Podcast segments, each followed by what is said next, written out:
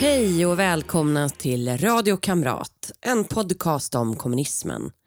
Jag som pratar heter Rebecka Weidmo och är liberalkonservativ skribent och debattör. Syftet med Radio Kamrat är att fylla det hål av kunskap om kommunismens förtryck som finns och som gör att kommunister, trots all fakta, ändå anses rumsrena. Jag vill med poddserien därför folkbilda. Podden produceras i samarbete med den konservativa tankesmedjan Oikos och kommer att sändas varannan onsdag fram till valet 2022. Vill ni som stöder mitt initiativ om folkbildning om kommunism bidra kan ni swisha till 123 444 5847. Eller ännu hellre blir ni Patreon på patreon.com och sök efter Rebecca Weidmo så hittar ni mig där. Sponsra med 10 kronor per månad och uppåt. Det kommer finnas andra möjligheter att sponsra podden framöver i samarbete med Oikos och jag kommer återkomma om det. Har du inte möjlighet att stödja podden finansiellt så uppskattar jag verkligen om du tipsar andra om den och sprider avsnitten så vi tillsammans kan skapa så mycket uppmärksamhet som möjligt om kommunismens historia.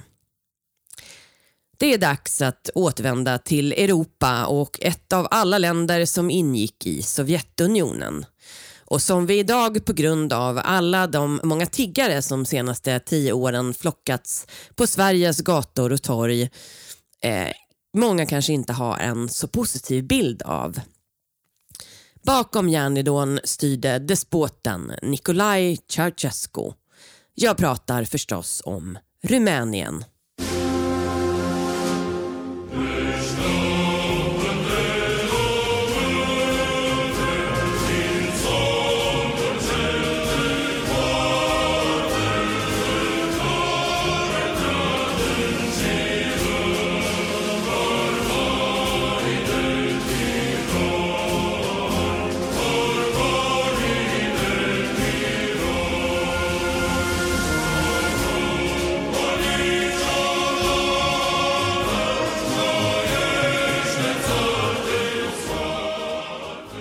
Rumänien ligger i Centraleuropa och har gränser i norr mot Ukraina, Ungern till väst, Serbien sydväst, Bulgarien i syd, Moldavien till öst och även en liten kust mot Svarta havet. De äldsta skeletten av Homo sapiens funna i Europa hittades i en grotta i just Rumänien. Skelettdelarna daterades vara 40 000 år gamla. Folk har levt i området sedan 6000 år före Kristus och det finns bevis på att människor utvann salt i området från 5000 år före Kristus.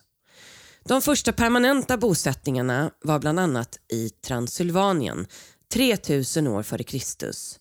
Mellan åren 106 och 271 efter Kristus ingick stora delar av dagens Rumänien i romarriket under namnet Dacia. Det är förklaringen till att rumänskan är ett latinskt språk. Under medeltiden bildades två stater, Moldavien och Valakiet. Den tredje regionen, Transylvanien, var ungerskt från 900-talet till 1919 och man pratar ungerska där även idag. Den mest kända härskaren i Rumänien är nog utan tvekan Vlad den tredje eller Vlad the Impaler, pålspetsaren, som härskade över området Valakiet och kämpade mot det ottomanska riket och turkarna på 1400-talet. Han fick namnet för att han brukade sätta upp fiendernas huvud på pålar. Vlad inspirerade sedan till sagan om greve Dracula.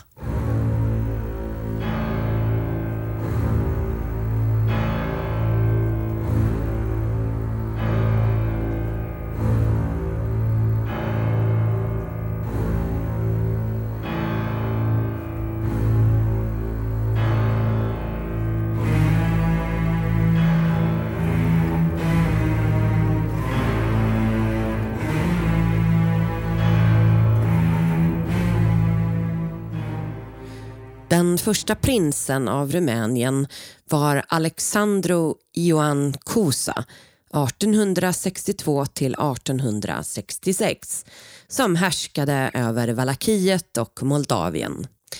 1886 tog kung Karol den första över som regent och regerade fram till första världskriget. 1918 fick Rumänien ett nytt system som garanterade att alla vuxna män fick rösträtt och landet tog sina första steg mot att bli en demokrati. En serie av jordbruksreformer infördes som förvandlade landet till en nation av små landägare mellan 1918 och 1921. Då härskade kung Ferdinand den första, även kallad The Unifier, som tog över när Karol dött. Rumäniens nästa kung hette Karol den andra och regerade mellan 1930 och 1940. Fram till depressionen på 30-talet utvecklades Rumänien som industrination och var då depressionen slog till sjätte största producent av olja. Man hade även industrier inom kol, metaller, syntetiskt gummi och smink. Det liberala partiet och bondepartiet dominerade politiken. Men på 30-talet var det slut på demokratin då den auktoritäre kung Karol den andra avskaffade partierna 1938 genom en ny konstitution som gjorde honom till envåldshärskare. I och med Molotov-Ribbentrop-pakten då Stalin och Hitler delade Europa mellan sig förlorade Rumänien områdena Bessarabien och norra Bukovina. Dessa områden hade Sovjet haft anspråk på förut. På grund av detta tvingades kung Karol den andra att abdikera till förmån för sin son Mikael den första. Men militären tog makten och general Ion Antonescu tog makten 1941 med hjälp av tyskarna. Rumänien gick in i andra världskriget när deras vänner Tyskland gick in i Sovjet 1941 och de tog då tillbaka de förlorade territorierna och Antonescu hjälpte sedan Hitler att mörda minst 160 000 lokala judar i just de områdena. Mer än 105 000 judar och 11 000 zigenare dog under massdeportationerna från Bessarabien till Transnistrien efter Tysklands ockupation av Ungern 1944 deporterades 132 000 judar från Transylvanien till förintelseläger.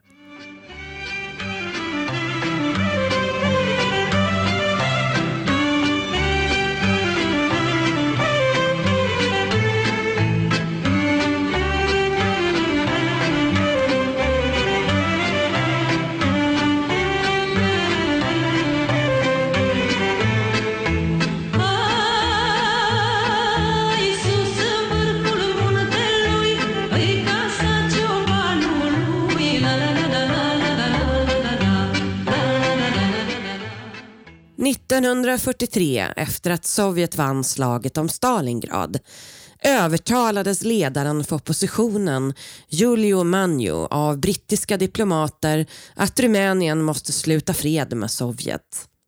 För att kunna störta Antonescos regim samlades oppositionen bestående av Liberala partiet, Bondepartiet, Socialdemokrater och kommunister under det nationella demokratiska blocket.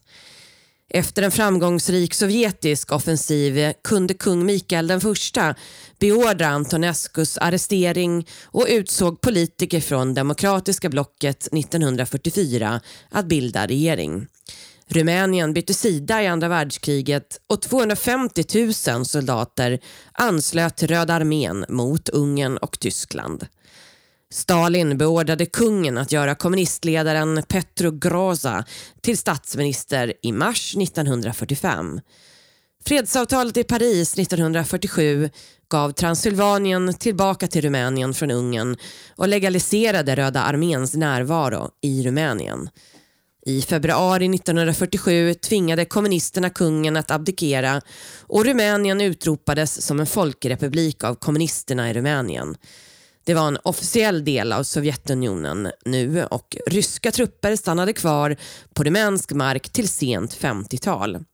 Under den här perioden tömde sovjetiska statliga företag landet på alla naturtillgångar de kunde. 1948 började regimen att förstatliga privata tillgångar och man kollektiviserade förstås jordbruket. Den 30 augusti 1948 skapades Departementet för statens säkerhet, eller som det är mer känt som, Securitate.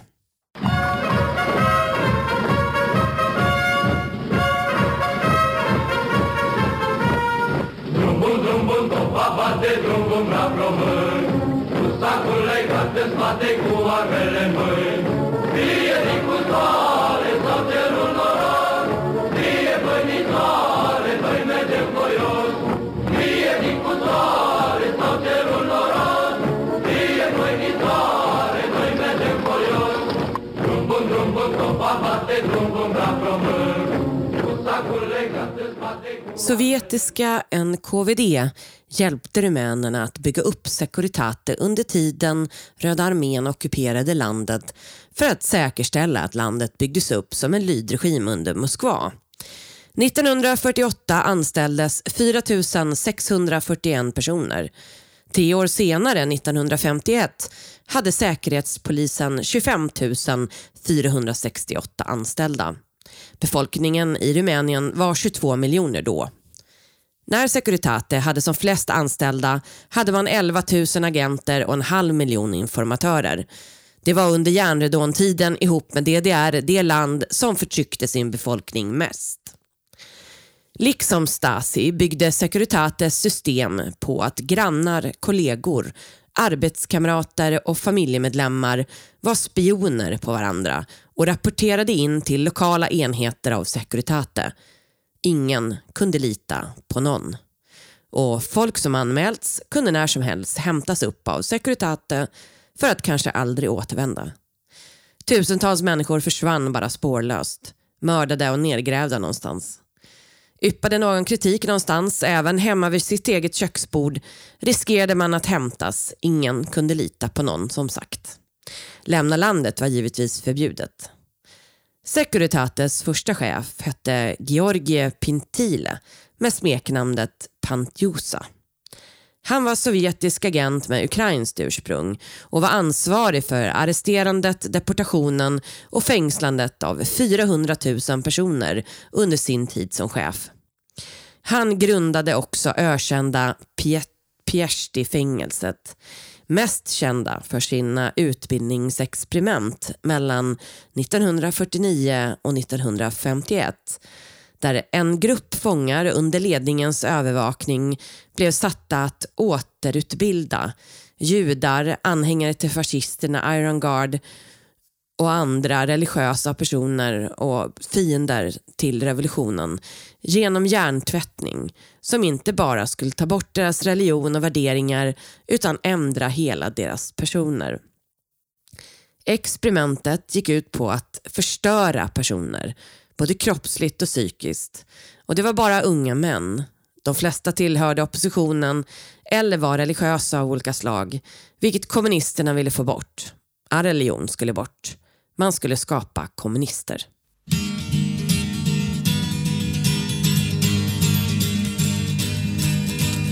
Dacă ne înfruntă munții cu munții ne vom bate Pentru lumina țării și pentru libertate. Aici ne e cuvântul când îl avem de spus Decât slujirea țării nimic nu-i mai presus.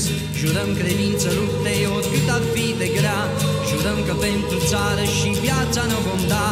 Jurăm să nu ne mintă nici clipa, nici vecia Trăiască libertatea, trăiască România. Trăiască libertatea, trăiască România. Trăiască fericire și liniște poporul. Man vet inte hur många som utsattes, men mellan 1000 personer och fem tusen tvingades att tortera varandra till sinnessjukdom och ofattbart lidande. Man har sagt att det styrdes av icke-människor. Så stor var ondskan. De som lyckades komma levande därifrån hamnade många i livslång psykisk sjukdom. Fångar tvingades regelmässigt att utsättas för svår misshandel och även misshandla varandra för att tidigare lojaliteter skulle krossas. Vakter tvingar dem att delta i schemalagda och även ad hoc-sessioner i politisk indoktrinering om kommunism och Josef Stalin. Det första stadiet av återutbildningen var långa och intensiva förhör med tortyr för att få fången att avslöja alla intima detaljer i sina liv. Eftersom det uttalade syftet var att få dem att avslöja nya saker erkände många fångar under tortyren påhittade gärningar. I det andra stadiet, också under tortyr, tvingades de avslöja vilka av de andra fångarna och även vakterna som hade varit mindre brutala. Det tredje stadiet var offentlig skamning när de tvingades avslöja privata detaljer om sig själva inför alla andra som värderingar, lojaliteter, personlig tro etc. Troende fångar tvingades att offentligt avsäga sig sin tro.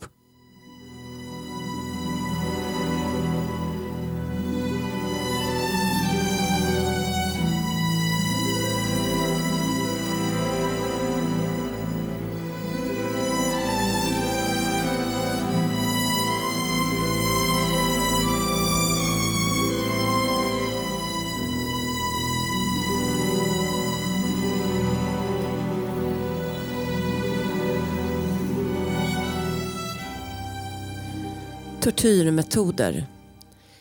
Hinkar med urin och bajs togs in till fångar och sedan trycktes deras huvuden ner i hinken till de nästan dog. Då fick de ta ett andetag bara för att tryckas ner igen. Fångars hela kroppar brändes med cigaretter överallt, även i analen och på könsorganen. Andra tvingades äta skedar med bajs och spydde de fick de äta upp spyorna. Sår och skador från tortyr behandlades inte utan fick bli infekterade. Man plågade också fångar genom att tvinga dem till evighetslånga arbeten som att skura golv med en trasa fastsatt mellan tänderna. De tvingades att äta och dricka på knä med armarna fastlåsta bakom ryggen och vakterna eller medfångar tvingade dem att låta som grisar. Ibland hällde de ner kokhett vatten i deras munnar och tvingade i dem mat. De fick sällan duscha och många utvecklade svåra hudinfektioner. Att göra politiska fångar till förövare var en del av experimentet.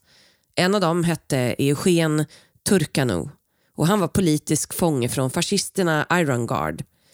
Hans förvandling från fånge till chef över tortyren visade Securitate framgången med experimentet. Han påstås vara frivillig att leda experimentet och fick sjukrum nummer fyra. Flest personer i Pieshti som blev psykiskt sjuka blev det efter att ha tvingats vara i sjukrum nummer fyra. Tortyren kunde börja plötsligt och brutalt, vara dag och natt under veckor. Fångarna slogs med klubbor och piskor. De korsfästes, våldtogs fastbundna på stålsängar och de hoppades på tills de ibland dog. Man använde även elektriska chocker och hallucinogena droger. Fångar tvingades också att sova och sitta i fasta positioner. När fångar bad om att gå med i den kommunistiska fångorganisationen som ledde experimentet tvingades de först erkänna sina antikommunistiska tankar och sedan ansluta sig till Turkanu och tortera de andra fångarna. Överlevande har i dokumentären Beyond Torture, The Gulag of Pieshti berättat att de i cellerna tvingades nakna krypa runt sängarna på alla fyra i en, två, tre, fyra timmar åt gången. Stannade de så slogs de av de andra fångarna. Ibland tvingades de göra samma sak med en fånge på ryggen. Alla fångar svältes nästan till döds också. Pieshti-experimentet har också kallats folkmord på själar. 2014 blev Pieshti-fängelset ett museum över grymheterna och över de som led och dog där.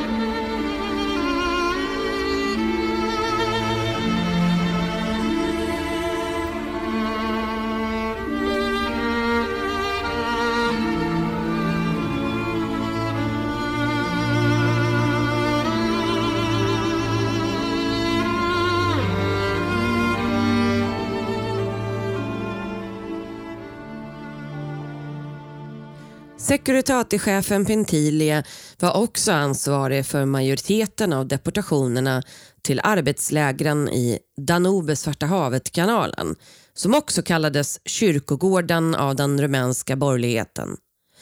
Att få bort den var ett uttalat mål med bygget av kanalen. Sovjet ville bygga en kanal från floden Danube till Svarta havet för att korta avståndet och undvika det svåra deltat.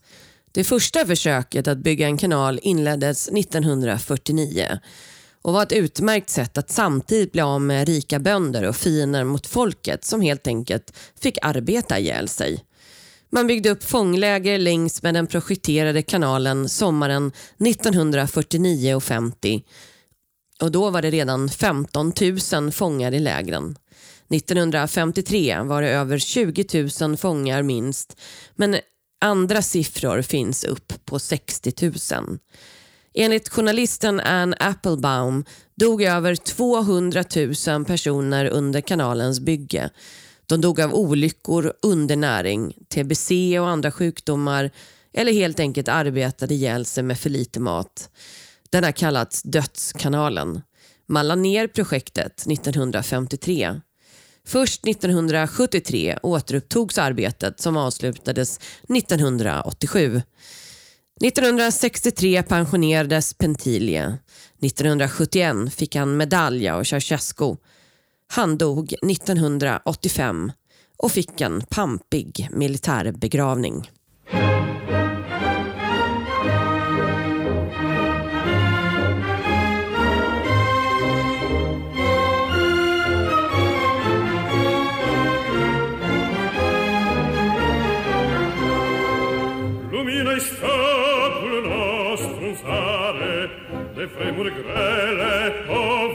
Kind, der de grele der proletare, schon cum de slavă se aprind. Nikolaj Ceausescu föddes den 5 februari 1918 som det tredje av nio barn till en fattig bondfamilj i den lilla byn Skorniesti han gick bara i skolan till 11 års ålder innan han reste till Bukarest. En journalist har hävdat att han rymde hemifrån från sin extremt religiösa, strikta far som slog dem. Han började jobba som skomakarlärling hos en skomakare som var med i det då illegala kommunistpartiet.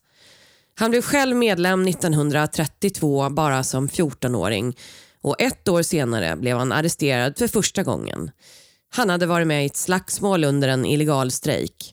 1934 arresterades han igen för att ha samlat in namn mot en rättegång mot järnvägsarbetare. Och två gånger till arresterades han för samma sak. 1936 dömdes han den 6 juni till två och ett halvt års fängelse samt ett års boende i Skornjesti, bara 16 år gammal. När han släpptes 1939 träffade han kärleken Elena Petrusko som han gifte sig med 1947.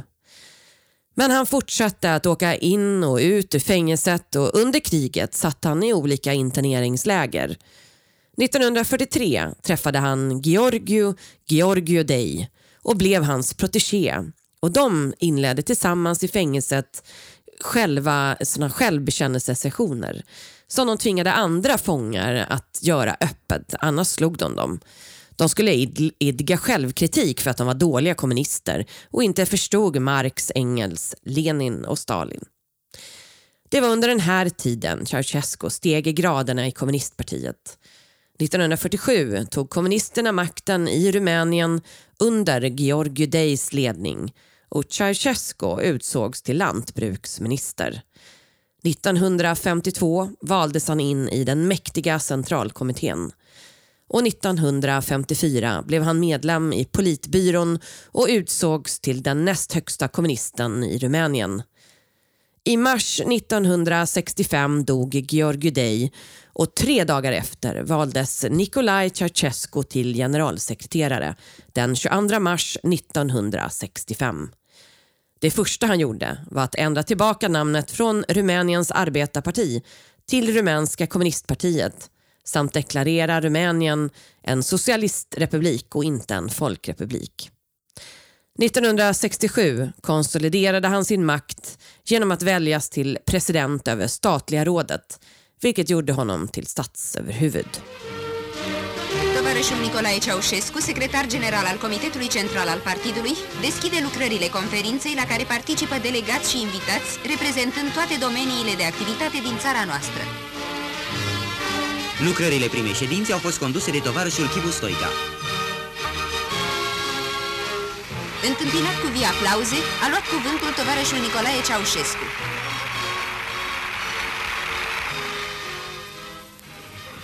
Stimați tovarăși, Comitetul Central al Partidului supune conferințe naționale spre dezbatere și aprobare măsuri de perfecționare a conducerii și planificării economiei naționale, a metodelor de organizare și conducere a vieții sociale, corespunzător noi etape de dezvoltare socialistă a țării.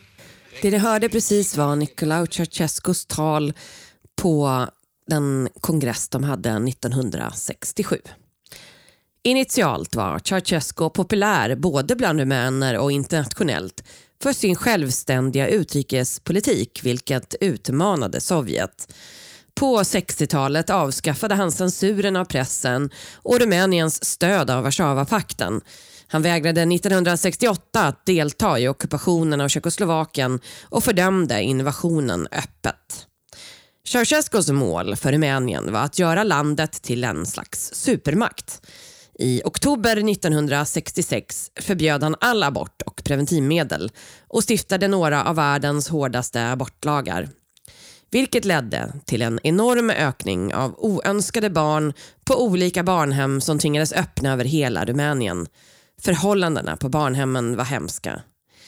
Han hade också ett öppet förhållningssätt till USA och var det första östland som erkände Västtyskland.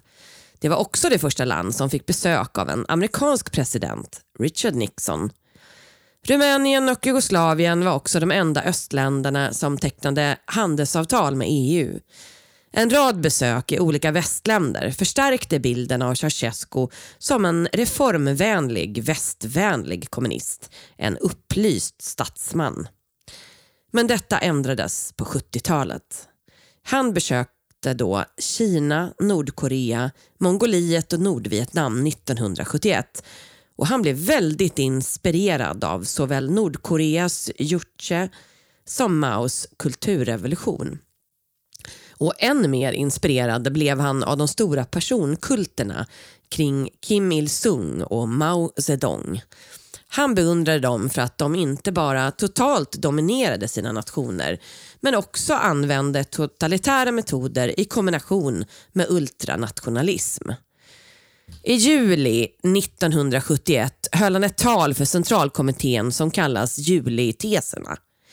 Talet var maoistiskt inspirerat och teserna var 17 förslag.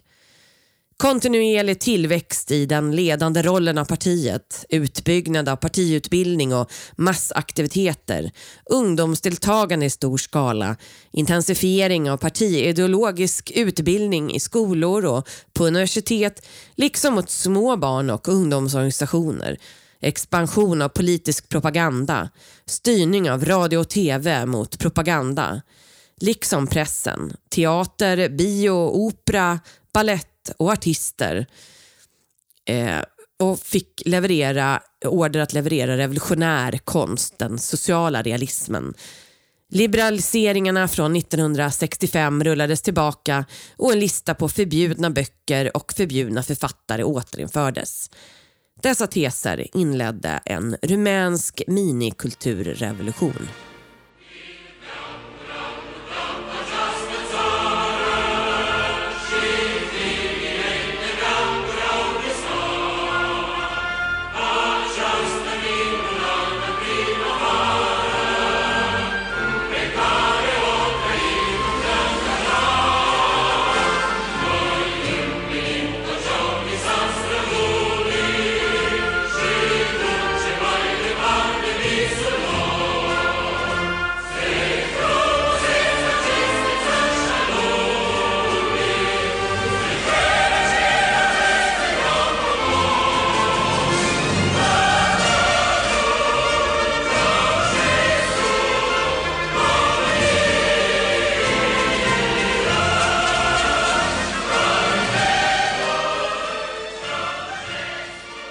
Kompetens ersattes av ideologi, professionella ersattes av agitatorer och politiska representanter och all kultur krävdes skulle vara social realism som i Sovjet.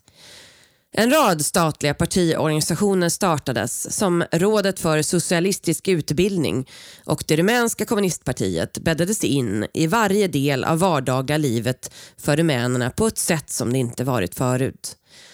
1974 meddelade partiet att de strukturella förändringarna för samhället inte var tillräckliga för att skapa en full socialistisk medvetenhet hos befolkningen och att denna fulla socialistiska medvetenhet var nödvändig för revolutionen och bara kunde ske om hela befolkningen var medvetna om alla socialistiska värderingar som guidade samhället.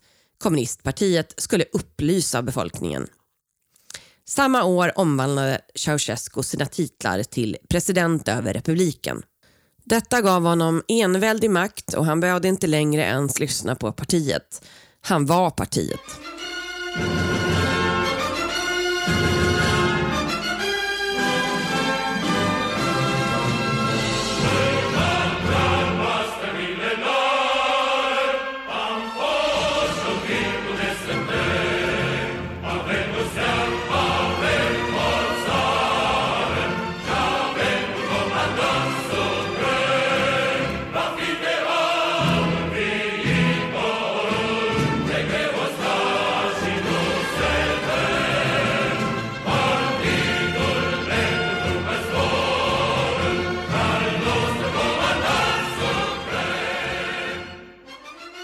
Det var då den verkliga personkulten började byggas upp av Ceausescu, inspirerad av Mao och Kim Il-Sung.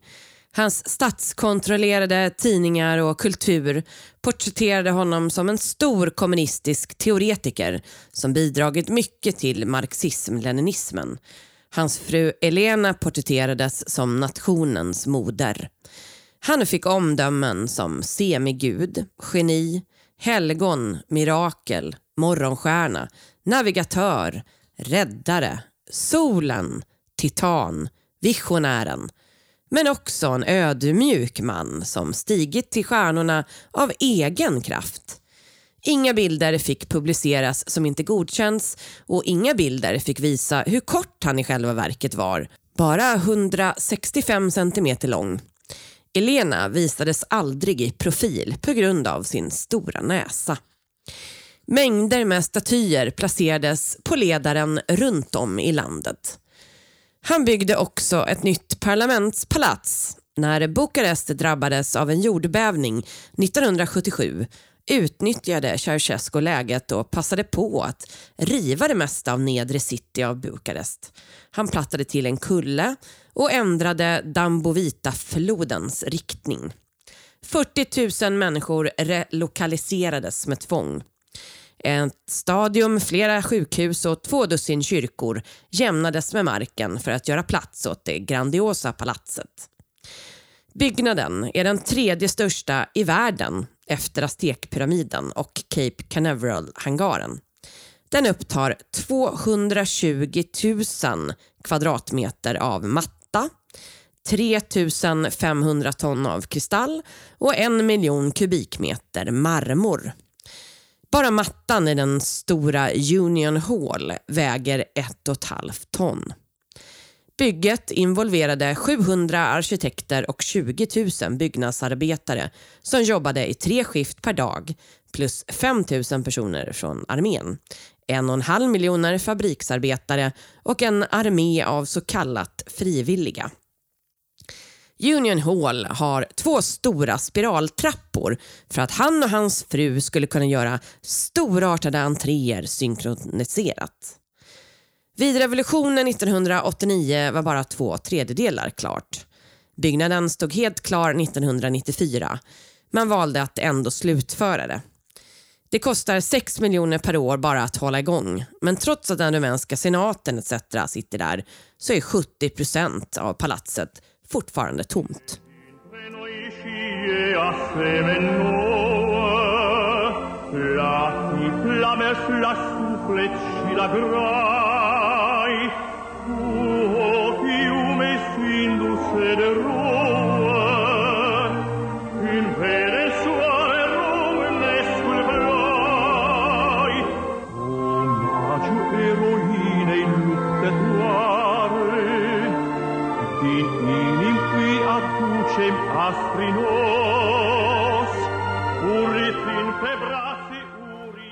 Under det arabiska oljeembargot mot väst 1973-74 beslutade sig Ceausescu att Rumänien skulle bli ledande som oljeförädlare och började låna en massa pengar utomlands för att bygga upp raffinaderier. Hans plan var att när fabrikerna var byggda skulle vinsten lätt kunna betala tillbaka lånen. Men som i alla kommunistiska länder var produktiviteten låg och hans tidsplan sprack rejält. 1977 kom dessutom en jordbävning i Bukarest. När fabrikerna väl tidigt 80-tal var klara, då sjönk oljepriset. Rumänien fick stora ekonomiska problem. De var då skyldiga 13 miljarder dollar. Med ett sparprogram som fullständigt ruinerade det rumänska samhället och skapade alla möjliga kriser som elkriser och kraftigt minskad levnadsstandard lyckades han betala tillbaka allt till 1989. På bekostnad av det rumänska folkets vanliga liv. Folk hade knappt matvaror att köpa. Det fanns brist på värme, brist på el, brist på allt. Allt skulle exporteras för att betala skulderna. Folk hade ytterkläder på sig inne hela vintern och frös ändå på grund av brist på el och värme. 1989 fick folket nog. I november 89 valdes den 71-åriga Ceausescu enhälligt till president igen för fem år av kommunistpartiet, inte folket. Protester utbröt av först studenter och sedan stora massmöten på det som nu kallas Revolutionstorget den 22 december 1989. 100 000 människor samlades till slut och våldsamma sammandrabbningar skedde mellan dem och polis och militär. För som alla diktatorer skickade han dem att skjuta på sin egen befolkning. 1100 personer uppges ha dödats under revolutionen. Men militären struntade sen att genomföra order och insåg att det var kört för Ceausescu. Han och Elena flydde med helikopter till ett av sommarpalatsen men polisen arresterade dem. Den 25 december ställdes de inför rätta och de dömdes båda till döden som utfördes direkt. Här hör ni en aktuellt sändning från den dagen.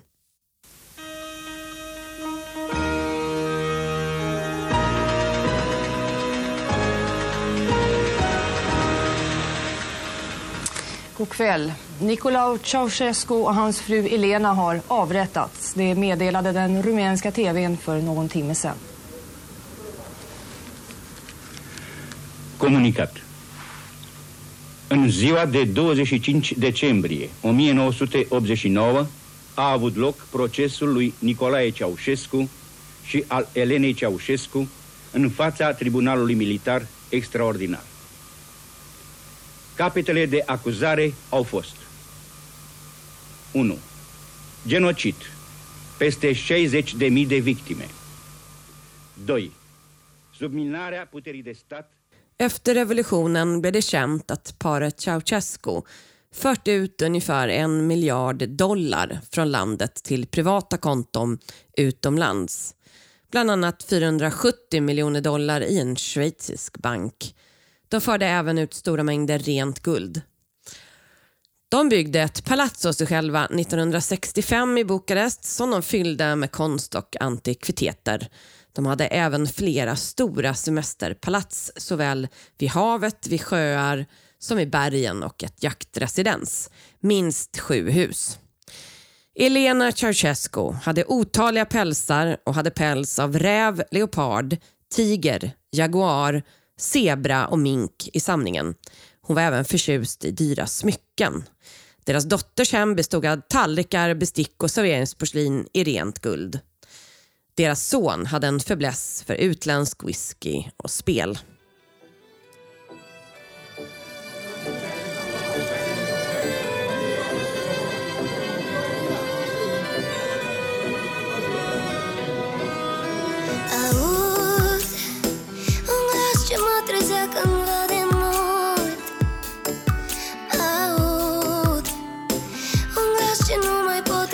so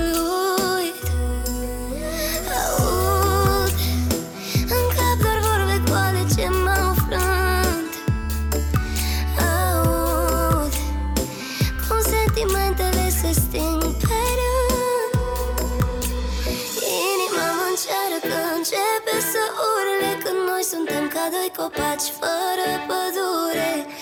Am pierdut iubirea din noi Și nu e nicio șansă să 1977 formulerade regeringen i utrikesdebatten i mars samma år. Vi måste utforma vår kritik så att den inte skadar den sak vi vill gagna. Och 1980 gjorde paret Ceausescu ett fyra dagar långt statsbesök till Sverige där de både mottogs av kungen och drottningen och av regeringen Fälldin och då ett tioårigt handelsavtal med Rumänien presenterades. 1990 sändes en dokumentär från amerikanska ABC som visade de barnhem där 40 000 handikappade barn bodde under omständigheter som liknades vid förintelselägren under andra världskriget. Totalt bodde det då 130 000 barn på olika barnhem. Minst 15 till 20 000 barn dog under tiden Ceausescu var president och ledare av Rumänien just på barnhemmen.